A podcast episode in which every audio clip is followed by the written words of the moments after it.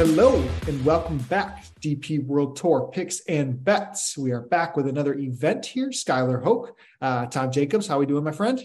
Well, good. Yeah, it's good. It's actually quite refreshing looking at this field and seeing a long book of course form and a decent period of consecutive current form and being able to trust the numbers. Like it's been a while, right? It's it's not something that's a that's a, a trio we've not been able to rely on. So it feels like a, a real event.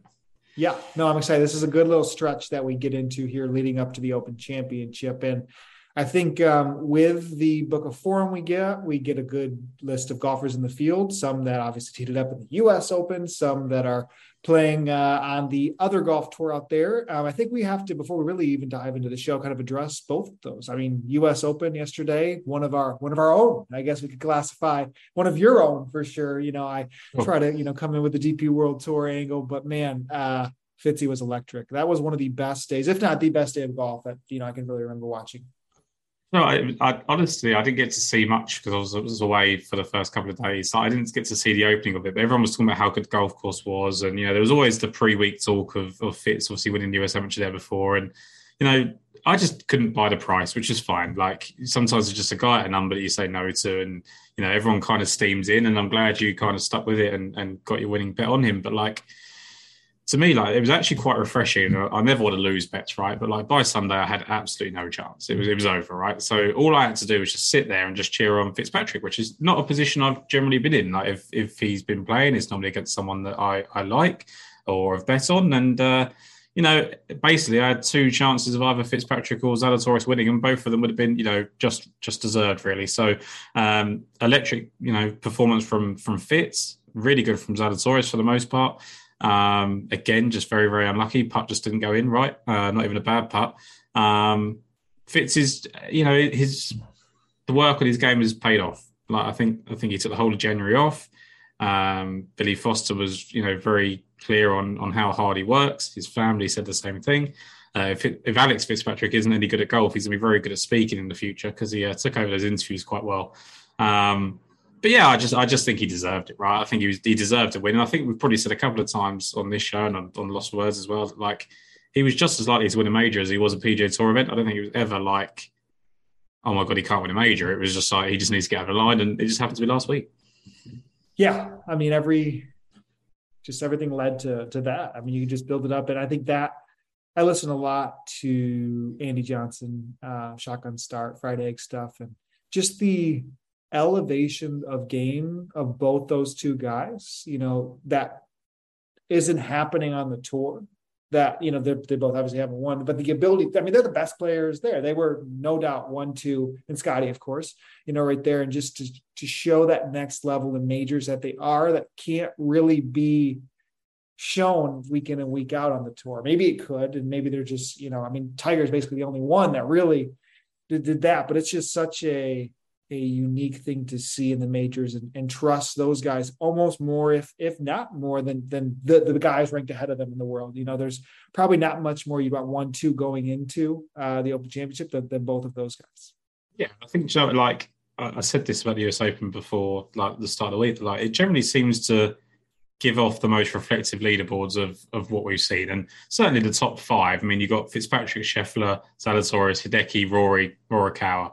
I'd throw Bradley into the mix because you know he's been playing really good golf this season, hit the ball well. You know, there was a couple of surprises with you know McCarthy, Dahmen, but like Hadwin and Woodland are very solid, and like it, it generally just seems to give us the best representation. Whereas I think like an Open can get a little bit quirky because of you know uh, wave splits, and you know the Masters generally goes to people that have played there X amount of times, and you know PGA is a, a, different test from every time. So I think the US Open is a real staple of just giving us the best kind of players, and you know your guy Guido had a had a great finish of a 66 on Sunday, so uh, he obviously likes those US Opens. Man, I mean that was I mean I guess Hideki bested him, but like one of the rounds of the tournament. I mean, it was uh, unbelievable, and, and just truthfully out of literally nowhere. I mean, what he finished T10 for us a few weeks ago, and uh, outside of that, just I think I tweeted it was last 20 starts. He had one top 30 finish going in, so making the weekend he's basically been was dead. huge. Yeah, and here we are. I, am in now. Now I got to bet them. You know, of course, Scottish, of course, Open Championship. I mean, every week here on there was there was like deep numbers already for the Open Championship. I'm like, oh, I take a little double look there. We're we're right back into full Guido season, um, and I think we can transition, you know, from from the major championship into probably what's going to continue to be one of the, I guess, headlines and always going to be almost a little bit of uh, you know a stain on, on, kind of the atmosphere going around of some of the best golf being played is how LIV Golf Tour um, is currently bringing in the best of the best in the world or some of the top of the world and how that's impacting you know our guys here on the DP World Tour. And some got to play some will continue to be over there some probably got one shot at it and, and maybe never again. Um, but kind of what's your take and not even on the whole thing at all it's just more or less how is impacting our DP World Tour, and where do we go from here? Uh, there's an opportunity for the DP World Tour right now, and and people that, that follow me on Twitter and, and generally listen to the podcast will know I'm a little bit not. Pro, I've never been pro the tour and, and the the people that back it, but like the players. Like I think some of the players just deserve to take the opportunity that's been you know presented to them, and I find it really hard to argue with that. And um, you know, especially like Richard Bland, like what was he going to do for the next two years of his career before the Champions Tour? This is just a great window to do it, right? So, um, but that aside, like the DP World Tour has been in a bad place. We've been we've been commenting on it every week. Uh, I've probably been a little bit more pessimistic than you, but that's because you're American and I'm English. That's just you know nature taking course. Um, they can they've got the opportunity to either let the, the guys play um, which is basically what I think they're going to do. Uh, Keith Pelley's been quiet for a very, very long time. There was rumours that he met up with uh, representatives of the the LIV Tour. Uh, they're obviously in the field this week. Now, I think that was like a, a BMW thing. Like BMW are a massive sponsor on the DP World Tour, and Wiesberger and Sergio, and you know they've all been long time players. So I don't think that's a true representation of what to expect. But like you, you threw it towards me that like it's almost a win-win because if they don't let them do that, and it's because the PGA Tour strengthened their alliance with them, um, then then they they win from that as well. I mean, at the moment, I don't think they've benefited from that alliance, and if anything, there's probably half of the European Tour, DP World Tour field that actually has probably got their nose out of joint and not been playing the Scottish Open. So, um, interesting to see how it develops. Yeah, I, I was really um, down in the dumps about how this was going to impact the the DP World Tour, thinking of the scenario the best of these guys are going to go there. And if they're not invited there, it's easier for them to get the PGA Tour. It just weakens the the field strength overall. And and now I do view it differently in the in the sense that there has to be some type of ruling if they're going to let them play. Then you're going to see guys that you would have never seen on the DP World Tour play a handful of events every year. We're going to see, you know, just interesting guys. I mean, imagine Dustin Johnson teeing it up at, at some of these events. You know, like it's it's you know uh, one of my favorite follows. Um, I'm normally just um, on, on, Twitter. He always watches our show. Like he's just like, you know, how's DJ going to prepare for for some of these events that literally, you know, never in a million years would you imagine. And, and if he maybe he's not going to be the guy, but maybe it's, you know, just more and more down that list of these guys that keep getting announced that we're going to have and it's going to impact this. And if not if, if they're choosing to to put their foot down and not having it the only way they're going to say no is if the pga tour like really makes this a partnership not some some little like hey we're, we're going to combine a couple of events and and do something like literally nothing. Like you, you made a great comment in, in saying that most of our guys in the DP World Tour are going to struggle to get into the Scottish Open. Like that, that is not what it was meant to be. So if there can be some type of like free flowing status or invitations or last top 10 on, on the European tour event gets to pop over and play in the PGA tour, like some type of thing. I mean, that would really make a huge difference. And, and so I think it could go both routes. Um, so I, I don't see how it could end up all that negative from the way it has been the last six months. I just think the DP Tour has been doomed, and that's that's a really horrible thing to say when we're such big fans of it. We, we record a show, but it's just been in such a bad place. Like I think they they handled COVID pretty poorly, uh, which you know wasn't wasn't easy, right? Um, they rely very heavily on the Middle East, and now obviously trying to take a stance against that. That's you know a difficult situation to be in.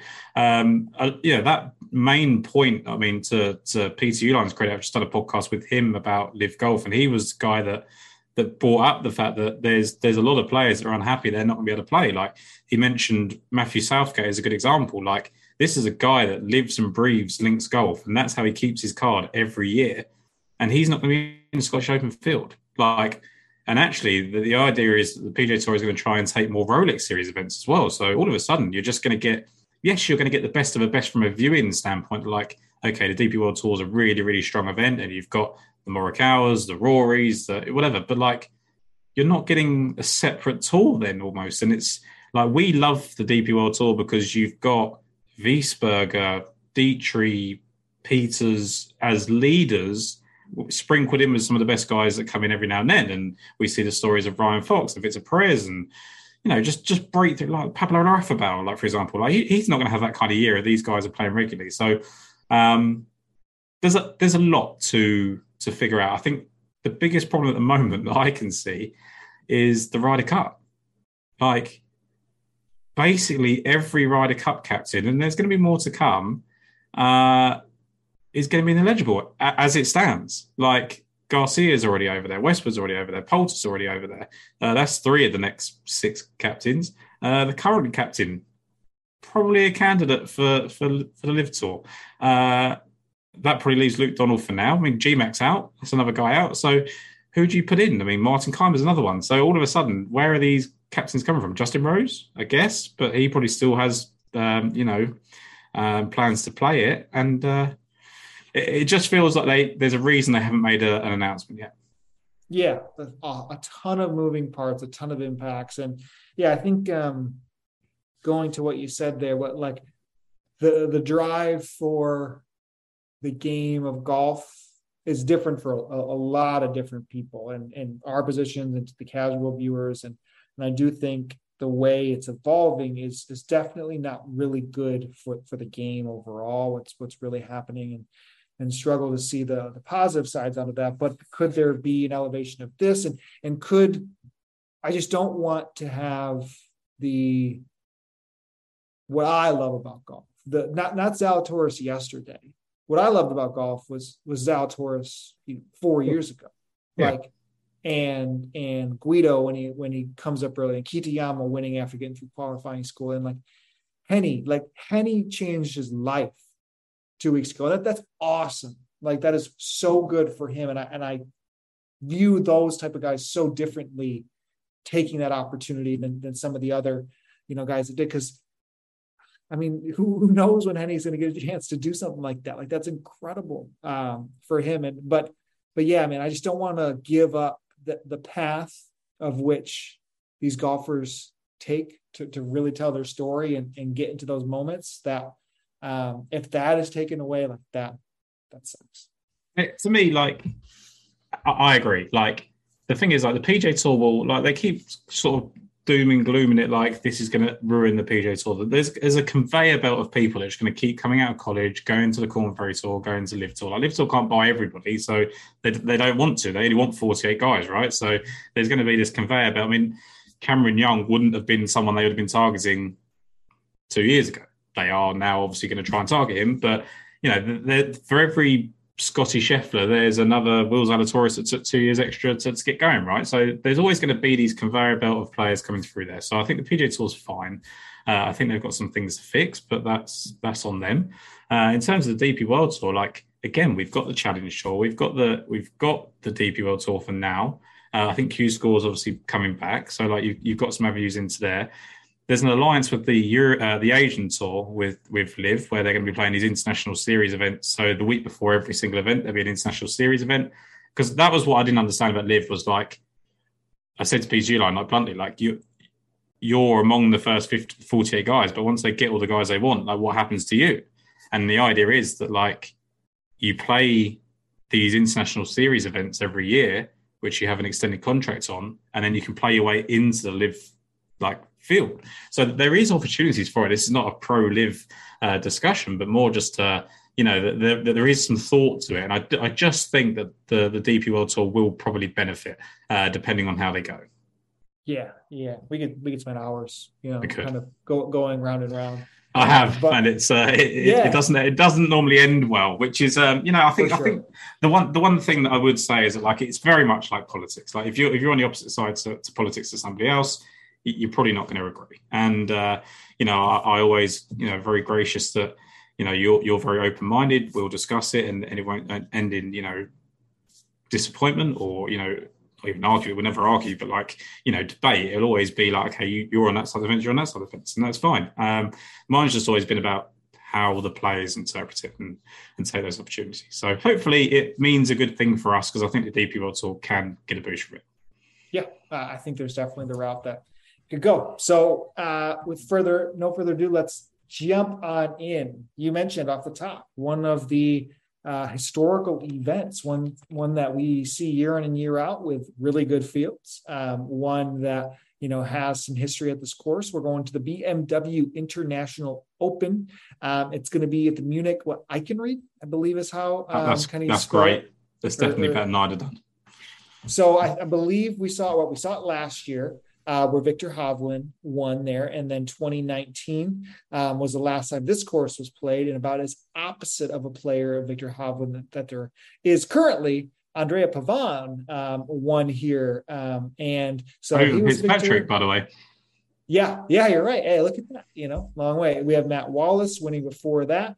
Andres Romero, um, and then uh, you mentioned off the top, Ryder Cup captain Henrik Stenson. If we look at previous winners here specifically, but we come into the event. Um, if you look at the top of the board, Billy Horschel, uh, Memorial Champion, coming off of U.S. Open. What's really interesting is we have a good amount of players that played in the U.S. Open. Um, none of the good ones like even made the weekend really um, good ones quote unquote some of the guys that we'll talk about a little bit later on the board um, had a little run at things but um, i guess if you keep on going down off top I, am very interested down the board was there anything that stood out um, from the top side of things yeah so to me i just went in on bernd wiesberger and and to be honest it was it was a difficult I say it was difficult. It wasn't a difficult decision. I, I quite like the price. I saw 25 to 1 or 22 to 1, whatever it is you can get. And I just thought that was fair enough. Like, you've got the uh, bonus of, of Horschel and Oosthuizen coming over, and you could argue that means that Wiesberger's less likely to win. I'd argue he's probably got exactly the same chance and just gets a slightly boosted price. Um, he now comes in behind Peters, Smith, and Fox in the market, which I get. Like, Fox is in great form. Peters obviously showed something at the US Open last week, but like, this guy is far and away the best ball striker. I mean, you, you talk about it all the time. You know, just the way he hits his irons, the way he hits his driver, just perfect. So it, it does hinge on a putting stroke. And the, you know, I just took it from the fact that he just plays so well in Germany. Like he's got four top seven finishes in his last seven starts in Germany. He's got three fifths, two more top twenties, and you know if, if he just channels some of that, and he must putt well in this part of the world to to achieve those results, right? Um, I think he's someone that could benefit from the fact that week one of the LIV Tour is out the way. Like he's he's obviously had that hanging over him, knowing the decision was coming. Um, now played it, now been paid, I guess, and and doesn't have to worry about all those sort of things. Um, will he face some criticism in the crowds? I don't think so. I, I, I don't really see why anyone would would bother in Germany. Um, so I think he's got a great chance of, of coming in contend, especially if he thinks it could be the last time he plays on the DPR Tour for a while yeah, it's an interesting mindset for for some of those guys, and top of the leaderboards kind of littered with them. Um, in some ways, a relief, I'm, I'm, sure, of of just having it out there over with, and you just play and you tee it up, and it is what it is. Um, and I guess others, yeah, I mean, I guess there's just there's no control of what they're doing. They just go and play. You know, maybe yep. they they continue. I think what what stood out to me is the, I mean, Horschel because of some of the recent form, I think it's a deserving favorite. But Louis, even I guess the, the biggest price, I think is Sergio's price is just odd. It's very odd. He's been terrible. Uh, and I mean, 28 to 1, though, I mean, you're looking at him being longer than Louis, Fox, Smith, Peters, Bernd. Just the next person would be, you know, Rasmus would be there. It just it just feels that I mean, are we going to see peak Sergio or, or, the really good Sergio, even of what we saw last year? Um, 28 to 1 definitely had me, you know, double, triple taking and being like, okay. But it's just been putrid golf from him. Um, and I think enough for me that with the question marks overall, I'm just going to be dropping down a little bit deeper. I know you you went with a golfer two time winner. We we kept going back a little bit, who's been um, elite this season too. Pablo Larrazábal, I just uh, it's been like Fox for the last five or six events where you just go, you either feel like it's going to come to an end or you just have to keep backing him, right? And Fox has generally been pretty reliable. Perez has been pretty reliable, and Larrazábal's, you know, on in a you know great bit of form, probably you would say a career uh, year so far. Um, you know, it, it, has to be right. I mean, he won in 2014 and 2015. Uh, one of those was here, but he's got uh, a victory over Sergio Garcia in a playoff here in 2011, which obviously that's a big player, like in general. But that's also I don't know that he idolizes him or even likes him, but like he's the leading Spanish golfer of a generation, right? Then you've got Henrik Stenson that he beats by one stroke in 2015. That's two really elite players. His, his first four scouts were Colin Montgomerie beat five four strokes in France. He beats Sergio in a playoff, beats Rory McIlroy and Phil Mickelson by a stroke, beats Henrik Stenson by a stroke. Like more recently, he's beaten Adrian Alves, Jordan Smith in the playoff, and Adrian Otaegui in Spain. But all of those were in really good form. So um, I just thought the price was pretty much too big for someone that you know loves a golf course and is in decent form. Yep, yep. And I think chalking up um, you know the the last couple lead-in events to to what you said earlier what was weighing on the mind of these guys before the LIV announcement having no idea you know what they're coming you can write off probably a couple of those and and get back to where he has been prolific um, kind of at this course in, in this season. I'm starting with a golfer um, kind of digging into the the LIV golf tour. Kind of i mean statistics were terrible. Like you couldn't really find any strokes gain stuff but watching a little bit um, and and almost I mean, Hennie's one A to the week. Oliver Bekker, I would almost view as one B, basically to the season of of these South African golfers who have really shown up from being challenged for graduates to elite staples on the, the DP World Tour week in and week out, and then playing very very well in, in the LIV Golf Tour. And I think um, going the week after, like Bekker, I mean, Hennie was supposed to go to the Challenge Tour the week after, didn't didn't tee up there have have a couple weeks in between now. Bekker's back on the DP World Tour. If you looked at his stroke or his his fairways and greens and regulation numbers, and even from the eye test, watched a little bit, and he was just putting it to 10, 12 feet and just couldn't make putts. He was really, really striping it. Um, and I think him at 45 um, just feels like in this field, um, I don't know. I, it, you, again, I'm kind of writing off that that little weekend before I guess it was a major for for him. Um, and then he had missed one other cut, I believe, um, at the Dutch Open when he was really really bad. Outside of that, you know, we've seen him be incredible most of this season. So yeah, forty to one was the longest number I saw in Bekker. That's kind of where I'm starting. It's really tough, right? So I had Oliver Bekker written down, and anyone that just looks at OWGR for stats, you're not going to see the fact that you finished sixth at the LIV event, right? Then you've got the the conundrum of what do you put into a 54 hole shotgun start event uh, we're not going to know that until a year down the line, like how important the form is. Um, all the kind of suggestions last week was that they're all really bad at the US Open. They were also all put in a in a pretty bad wave. So uh, whether that was a little bit of punishment, I don't know. Um, but the thing with Bekker that you can trust is that he was in that good form going into that, like 10th, 2nd, 27th, 4th. And yes, he missed two cuts, but one of them, like you say, was a major. You're just going to expect that from Oliver Bekker. Um, one miscut you're basically talking about, and you've got a price of 45 to 1. And the, the boosted price is, the same thing I'm going to say about someone else in a minute, is more to do with the quality strength rather than his the reflection of his form and, and quality. So um, he's just getting boosted price because there's better players here now. Yeah, yep, uh, hundred percent. I think that that kind of, I guess, is my overall take, kind of on the on the top of the board I go down deep because of everything going on, because of you know international travel after a U.S. Open, because of a lot of things. I I do think we have some opportunity for some from longer shots on the board overall. I believe I I go next. Yeah, if we kind of stay on this kind of path. I, the price I came running to this morning um, was Nicholas Norgaard Muller. Um, back-to-back 10th place finishes. Um, and I I, I remiss. We, we didn't we didn't speak after the last event, um, Scandinavian Mix Open. shout out Linn Grant. That was Yeah. unbelievable. Yeah, unbelievable. Yeah, Just completely demolishing the field. Good for her. Good for the game of golf for having that happen. I wish it was on a bigger It- display. it needed that, right? Like Yeah. we, we we mentioned, it needed uh, a female winner, and, and it wasn't just a win; it was a, just a complete decimation of the field. And any doubt that people had about different tees, and all that, she won by like nine strokes. So Yeah.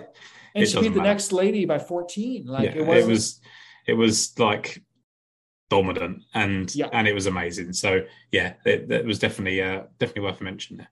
Yeah, and so so Nicholas Norgaard Muller, he had gone out quite hot in that event early. I believe it was like 400 through six, and it's like okay, he was probably one that was on the cusp of of cards for quite a few people. He had finished 10th the week prior in Germany at the Porsche European Open, um, and I mentioned uh, off the top AD and normally distant. He always refers to Muller as Little Vic.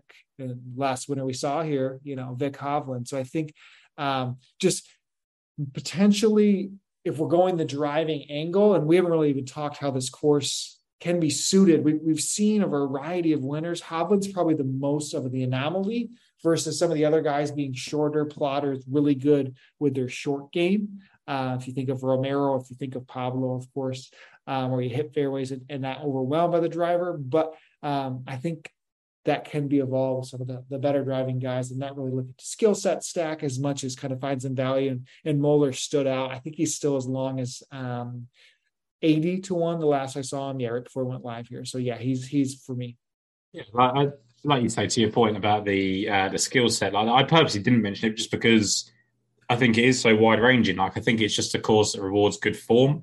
Um, we've seen that in the past, apart from Andres Romero that was playing horrendously in the league about 300 to 1 when he won. But like, yeah, I'd probably just favour strong iron play over driving distance and accuracy. But like, you can get it done anyway. And I think with Nicholas uh, Muller is he just needed a bit of consistency. Like he was showing flashes of form for two rounds, three rounds, one round.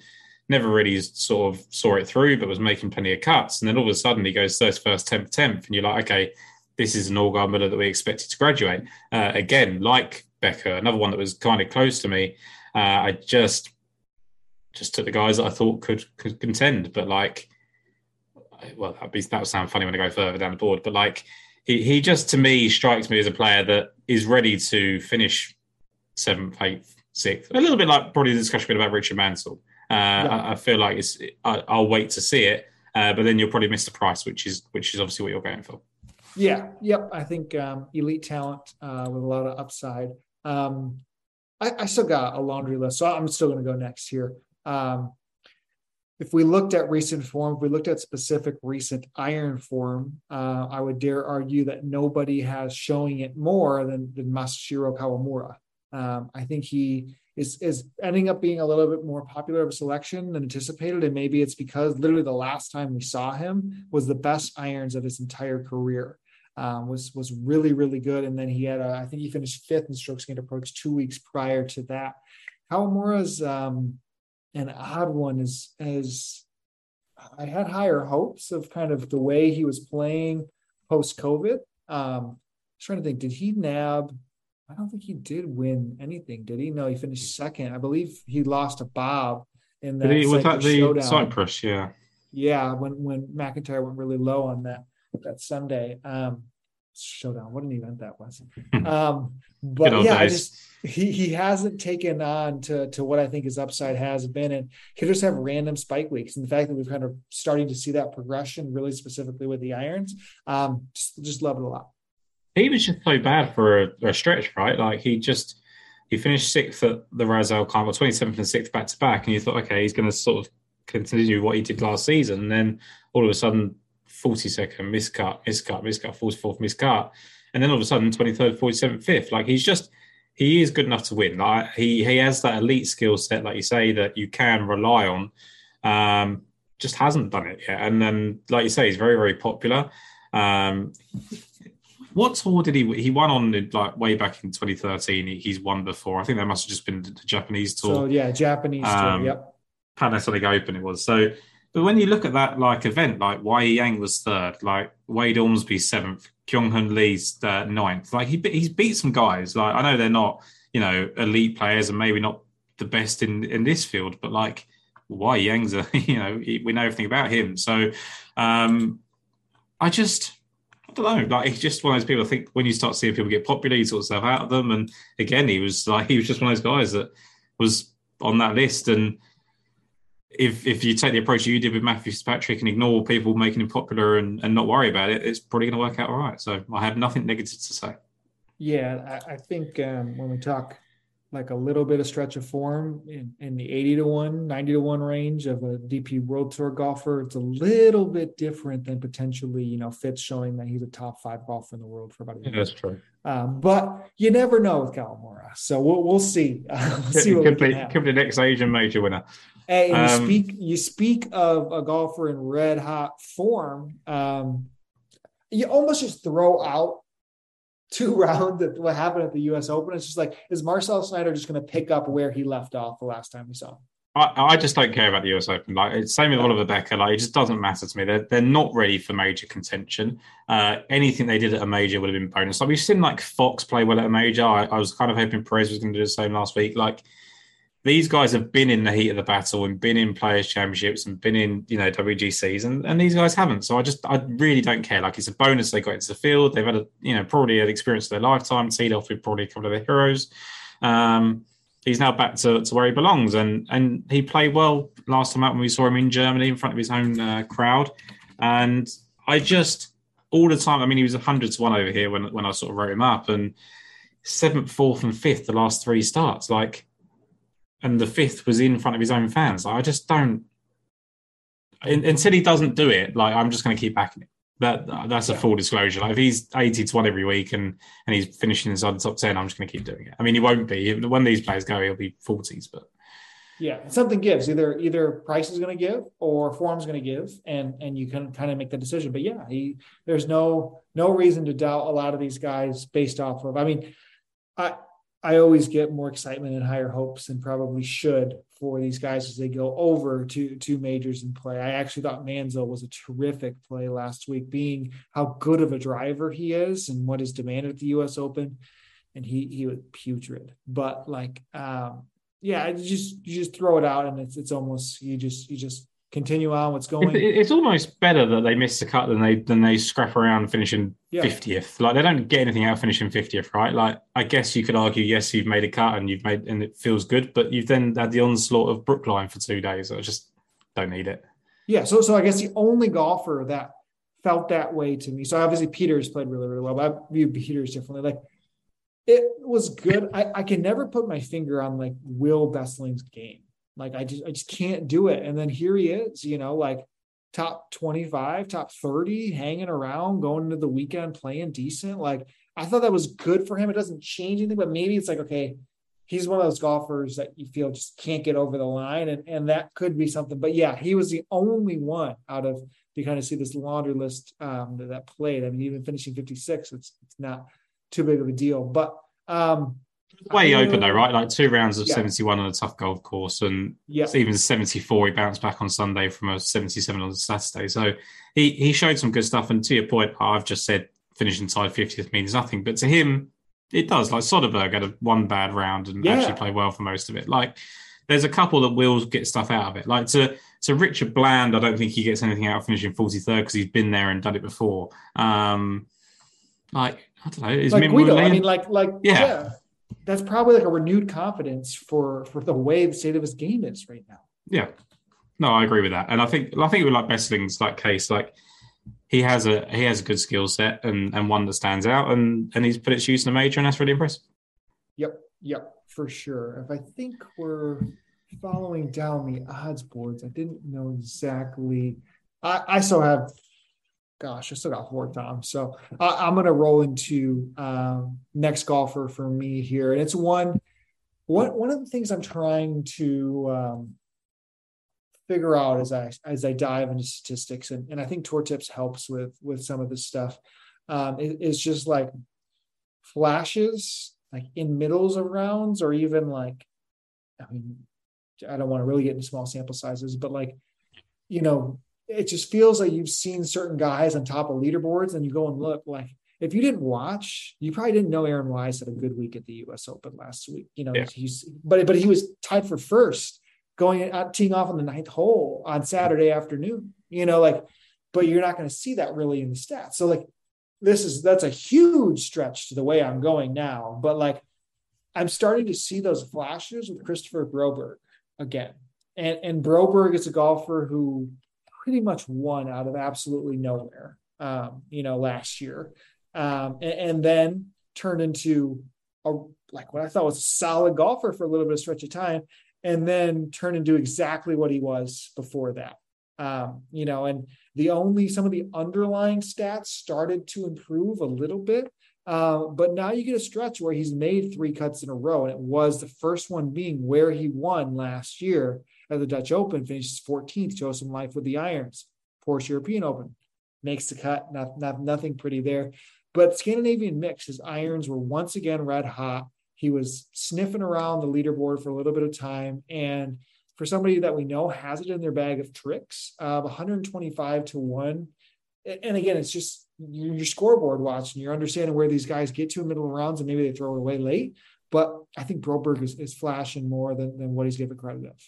And like uh, to your point, two out of the last three events, he's finished seventh and eighth in, in tee to green, and his last start finished seventh in strokes gained approach. So there's so much to like about him, and and that's completely against what he did to win his last event. Right? He just he just had a, an almighty putting week. But now you love to see like 14th and 22nd and a made cut in between. Like even if you haven't had your best stuff, like he hadn't he didn't have his best iron or or tee green game that week, and still made the cut. And you know it had two bad rounds, but like it, it didn't really matter too much to him. Now, um, you could argue that was in Germany, and that's a little bit off-putting, but it doesn't really bother me. Again, like you've almost like obviously you haven't, but you've almost looked at my drafts and then I've deleted it and you've carried on with them. Um, it's just great. Like it's good to have those guys in because it means that you know you talk about them and, and I don't have to so much. Although I keep trying to sort of make this shorter and don't. But like he's just a really good player. Like to your point, you said about the bag of tricks. Like we know his upside is a win, um, and I, I believe he can do it even in this company. Yeah, I think overall that's um, it's just the best way to at least you're, you're not gonna realize it unless you, you spend the, the time staring at shot tracker like I tend to do every morning from 6 a.m. to about 11 a.m. Until um, you should be so, working, right? Yeah, yeah, I guess so. Um, but um, continuing, I'm going to, uh, I guess, just talk it through. How, how, deep of odds are we getting here with Ross Fisher? Ross Fisher is 100 to 1 to me. Okay, um, so I'll pass it. So let's go with him. So he's not made, made the cut the last two times that he's played here, but he's got a second, a ninth, and 11th, and an 18th here. And uh, he's just shown that kind of flash of renaissance in 2022 and 15th and last, uh, 19th his past two starts and strokes gained approach, 18th last time out tee to green. Um, that's leaving him sixth in the field over the last 15 weeks uh, in tee to green. He's lost in the playoff in Germany at 2016 European Open, and he was 29th in that last time out. So I just, it's just, uh, uh, this is a really basic thing that you can say about basically all golfers, but if he marries both parts of his games up just for one week, like he'll be fine. Like he's putting week, putting okay some weeks uh, and then generally terrible when he's hit the ball well, and, and vice versa. Um, but 100 to 1, I still think there's value. Yeah, you bet a lot of Ross Fisher this year. I know you have. Um, is, is, this is this a? It's not quite a Guido situation, but it's it's getting there. Yeah, well, he's shown. I mean, wait, It's, it's not of a Wilson situation, I guess. Yeah, maybe it's, it's the English thing, right? I mean, I think I just I've just seen I guess I'm just putting too much stock in what I saw at Ras Al Khaimah like 27 weeks ago and, and feel like he's ready to win again. Um, but I, I, do think he can win. And like, what a great story it would be for what we want to see from the DP World Tour is to someone of his storied past who's done it on both stages to actually go and win an event like this. Yep. Yep. Absolutely. Um, here comes, I guess, what I think is just the bet that you just you guess you guess with off of talent. I mean, you haven't seen. Well, I, if I go through here, let me see. Here this guy is one of those ones that like he's popped up on one of the most popular bets on Oddschecker, and I've I've, I've wondered what you and Brad have done, uh, and all of a sudden I'm just about to find out. Yeah, so Kazuki Higa, he is the seventh uh, ranked golfer in this field. Um, by OWGR ratings, he is 84th in the world. Now, that comes from ripping up the, the Japanese golf tour this year to the tune of two victories, one coming earlier this month. Um, he had two other top tens mixed in there, has not missed a cut. Uh, played the Zozo, did not play it too well um, to, to end the fall last year. Um, kind of built up, I believe, from the Asian Development Tour uh, earlier on in his career. Um, but I mean, he's been kind of a long-standing guy uh, for the last kind of few years on the, the Japanese golf tour. He's 27 years old, and and again, you just haven't seen him on this stage before. And I I don't think OWGR classifies these golfers in the correct manner of what their ranking are. That's that's obvious, but who knows how his talent is? And, and I, as always, I make these bets on golfers with similar, if not worse form, on definite worse tours at similar odds. So uh, he opened this morning, one of the craziest things I've seen. So DraftKings Sportsbook opened him at 300 to 1. Okay. He's 130. The best number is 130 right now because DraftKings went from 300 to 100 to 45 to 1 in the matter of about 30 minutes. And then they boosted him all the way back to 130. And I've still now the longest odds here in the stateside um, for it. So I, I, think he's available in most places 80 to 130, 80 to 100. I think that's just, that's just that range where, where you're able to, to put a few on and, and guess at this talent and and somebody who's clearly can win um, on his own tour. So I'm willing to take that bet. But you just you have we've done it all year, right? We've talked about Asian tour guys and Joohyung Kim finished inside the top 25 uh, last yeah, week in the US Open. One shot offside the top 14 in, in a you know field with Patrick Cantlay, Adam Scott, you know, Xander Schauffele, people like that. Uh, Guido Migliozzi. Um, and also in that was like Todd Sinnott, who was another guy that was 31st, plays well on the Asian tour. So this this form does translate, and we always talk about what does a 31st at the US Open mean to dropping down to a DP World Tour event, and what does a 23rd from Young King mean? Kim mean, and we're not talking about that from your guy, but like his form is like that, if you know what I mean. So he, he's yeah. playing so well on the Japanese tour that, like we've seen it before, we've seen a Japanese tour player win a major, like in Todd Hamilton. Like, that's a long time ago, but like people discount Japanese tour, and it, it does generally seem to pay off that you see these guys come over, um, and it does sort of does sort of translate into a good finish. So uh, I would, I think the price is obviously coming down to a point where like they're, they're scared to take the bets on him, but like it's it's all good. Yep, yep, I think it's fair. Um, uh, before we get into our, our last couple selections here at, at Really Deep Odds, want to make sure if you are somebody who prefers audio format, um, if you're looking to uh, listen to us on your commutes, please find us at fantasy golf or no daily fantasy sports picks and bets the mix uh, mayo media network you can find us anywhere on any of those audio uh, platforms that you use rate review subscribe goes a long way for us especially as we hit um, kind of the heat of the summer here uh, for the DP World Tour. It's going to be a lot of conversations. Uh, please uh, give us uh, some some love there. It goes a long way for us. Now, both of us. Um, if if you talked about me finishing your drafts, I think you're finishing mine here. Um, we, we mentioned this golfer many of times this, this, season, way more than he deserves. Oh yeah, he doesn't, he doesn't deserve this time. No. But why are you going back to the Paul Waring well?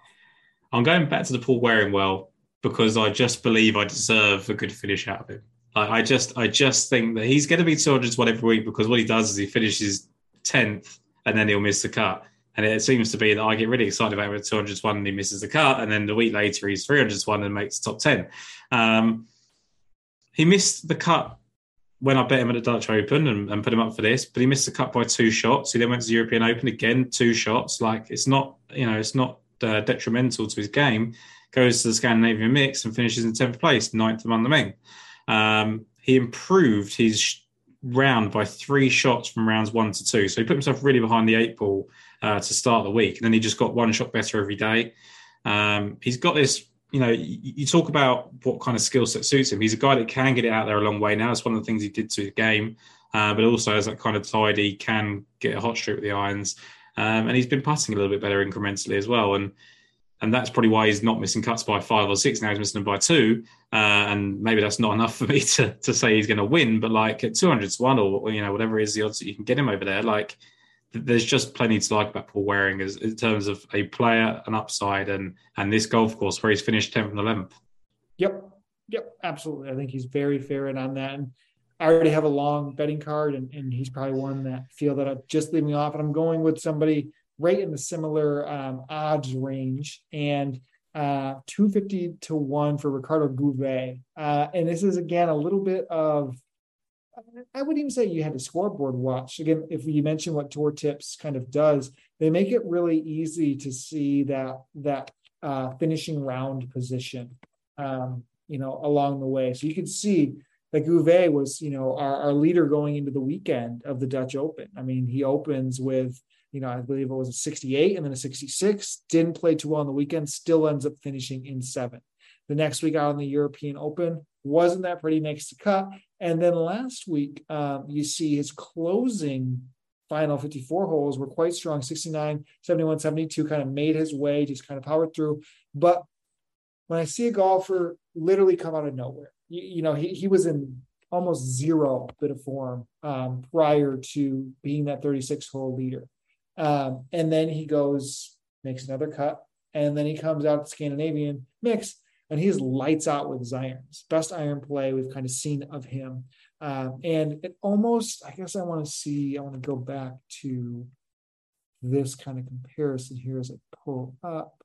You know, I wouldn't say like I, it kind of reminds me of what Broberg did last year, um, a little bit where there wasn't any form and it, it, was a little bit injury related.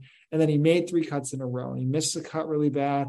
And then he kind of made a cut and then he then he won. Like there's finally a little bit of life in there. And, and we can't forget that, you know, Gouveia was, you know, outside of, I mean, he's probably the number three, maybe two prospect coming, not prospect, but like coming off of the challenge tour last year um, you know, almost got through with the, the, three wins, made his only cut last year on the DP World Tour when he played. I mean, he was really, really good uh, on the DP or on the Challenge Tour. So I think showing those life signs of life, getting back to what we kind of know about him, 250 to one, I think there is just um, that. That's kind of my explanation of, of finding a long shot.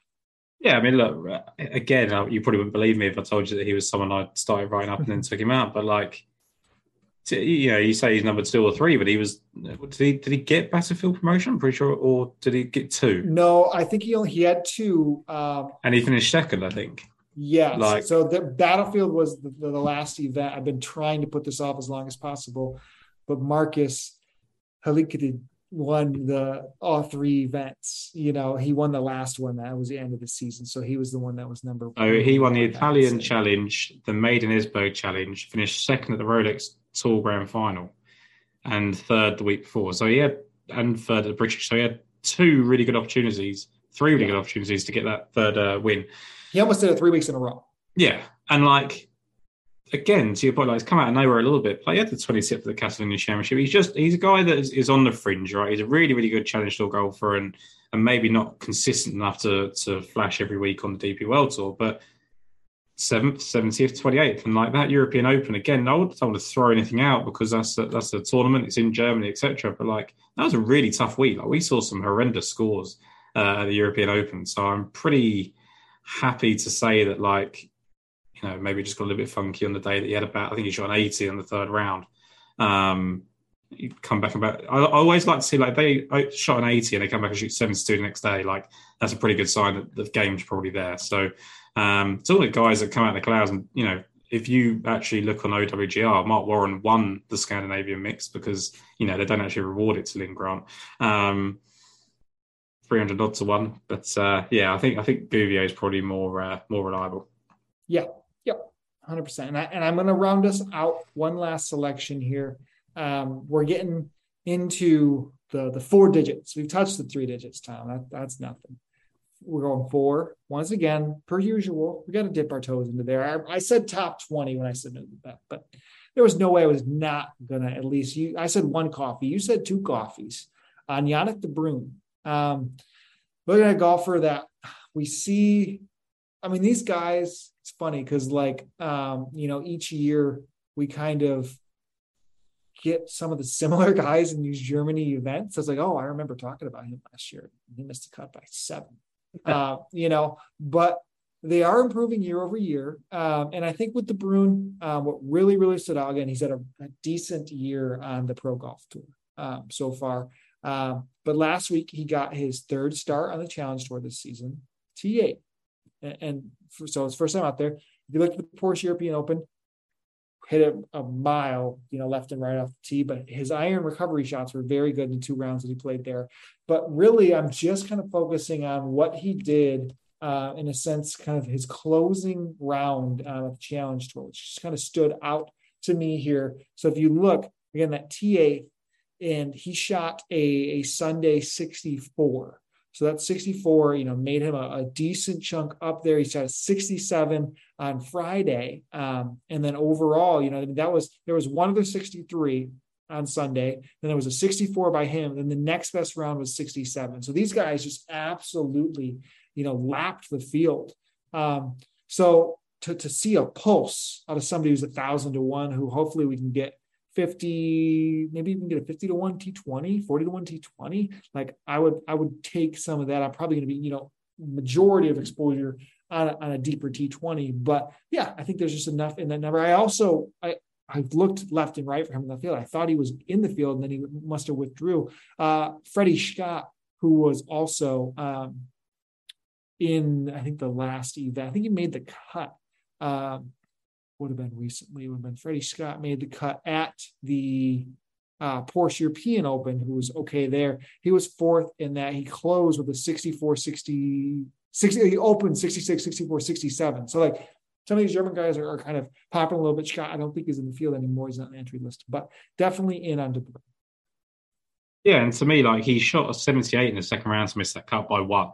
Like he actually opened up pretty, you know, decently. Like you say, you, you taken all the points out because I was just looking at why it was that you liked him, other than the miscut uh, in Germany. It was that tied eighth last week and the, the final round 64. And I was just about to say it was the best by a, a stretch. And then you see David Boote or whatever his name is in, from Wales that picked him by one shot. But like, that's a really strong finish. Like, I don't, I don't, really care whether you're out of contention or whatever. Like people tend to to write those off, and I just factor them in. Like it's it's a great thing. Like it's not it wasn't out of character. He shot a 67 uh, in round two. He had a disappointing Saturday. Um, and, and, that's it, right? You know, what, what more do you need to see out of a player of his stature uh, to throw a coffee at him? I mean, you know, that maybe two. Um, the top 20 is the, is the better way to do it. There's no doubting that. Um, would I be surprised if he's in contention on Sunday? Yes. Uh, but I wouldn't be surprised if he is right amongst the uh, the cut line, and then you know anything can happen from there. Shoots a 64 on the final day.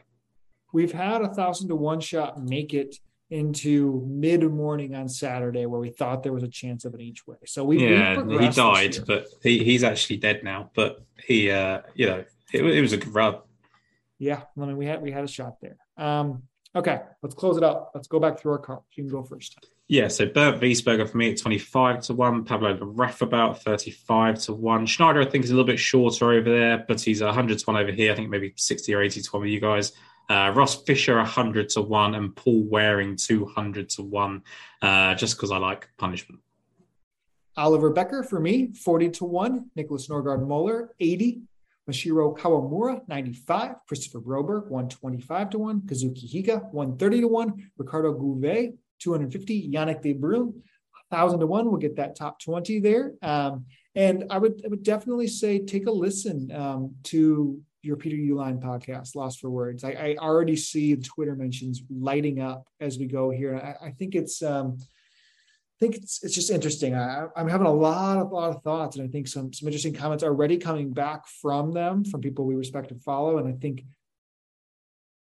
not that I, I think I can agree with a, a, lot of what's being said already. And it's just like, okay, does that impact of positive on the DP World Tour from a popularity standpoint mean the best thing for the tour for some of these players to, to our conversation? It's just a very interesting development that's going to continue to happen. Um, sad in, in, in, definite ways and, and hopeful to keep the, the dream alive for, for many of the golfers that we just love. What I would say about Peter Uihlein is he's very pro DP World Tour. Like, just to give a little snippet of of the podcast, he was trying to get his card back before COVID. he was trying to get back onto European tour. He missed playing the European tour.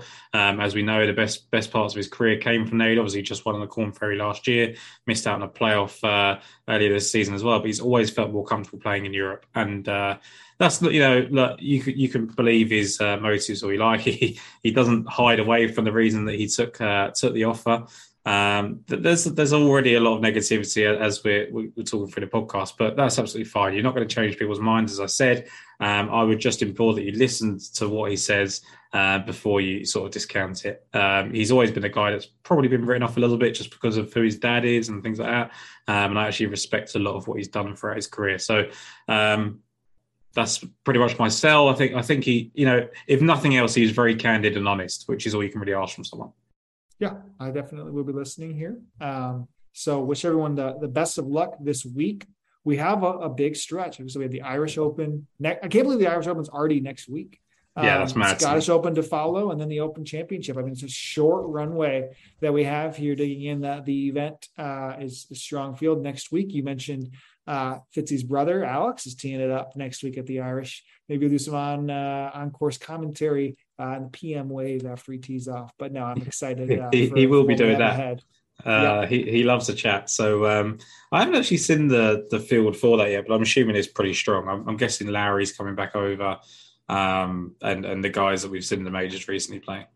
Yeah, Seamus Power uh, teeing up. Uh, like that. One of the the better major players out there yeah. so far this year. So cool. Well, uh, we'll sign off here. Uh, good week. I know it was a long, long conversation today. We'll continue, continue to have some of our probably longer pods of the year uh, next few weeks. So best of luck, everybody, and we'll catch you next week.